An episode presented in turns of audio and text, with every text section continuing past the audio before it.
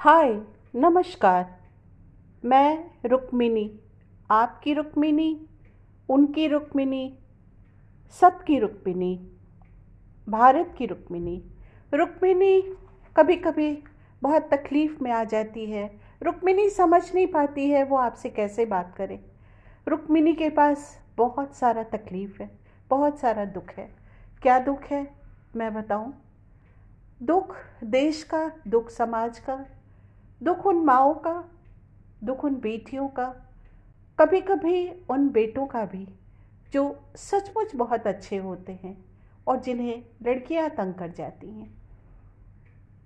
आज जो विषय मैं लेकर आई हूँ, वो विषय उन माओ के बारे में है, जो ये जानती हैं कि उनके बच्चों के साथ तकलीफ़ है, उनके बच्चों को उनकी ज़रूरत है, लेकिन उसके बावजूद वो उनके पास नहीं होती हैं, क्योंकि वो नहीं चाहती हैं कि उनके अपने परिवार में, उनके ससुराल के परार, परिवार में दरार पड़े। और इसलिए वो अपनी बेटियों के लाख कहने पर भी उन्हें सपोर्ट नहीं कर पाती हैं।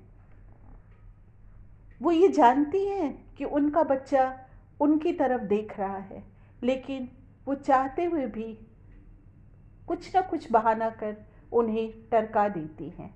ऐसे ही कुछ माओ के लिए ये कविता है, बेटियों की माएँ, बेटियों की माएँ अच्छी नहीं होती। कहते बेटियाँ होती जिगर का टुकड़ा है। ब्याह देती हैं अपनी आँखों से दूर, बहुत दूर लेकिन। जी लेती हैं आँसू को पोछ कर अपने, भींच लेती हैं आँखों के कोरों से सपने। सच में, इसीलिए बेटियों की माएँ अच्छी नहीं होती। रात को जागकर जो खाट से गिरने नहीं देती, मान मोहब्बत दे देती तजाहुल ताज़ा से निशानों को। घुमा के चेहरे को बन जाती अनजान सा कोई, आह दबा लेती चोरों की तरह सीधे में। क्योंकि बेटियों की माएँ अच्छी नहीं होती। तितलियों के रंग पहराकर पतंग सा आकाश में उड़ाकर बाँध देती किसी कांच में रिसाए डोर को लेकर।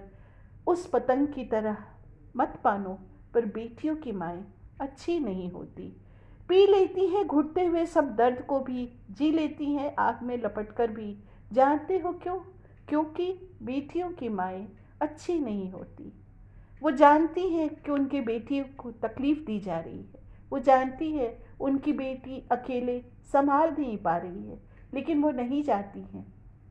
इसलिए नहीं जाती हैं कि उन्हें पता है कि उनके जाने के बाद उनके बच्चे को और भी टॉर्चर किया जाएगा, और भी तकलीफ़ दी जाएगी। और हो सकता है उनके मुँह से कुछ ऐसी बातें निकल जाए जो उस परिवार को अच्छी ना लगे, जो उनमें पति पत्नी के बीच में या सास ससुर के साथ कोई दरार पैदा कर दे। इसीलिए बेटियों की माएँ अच्छी नहीं होती। आजकल थोड़ा सा बदला है, आजकल लोग अपने बच्चों के यहाँ जाने लगे हैं। और आजकल दामाद भी माओ को माँ समझने लगे हैं।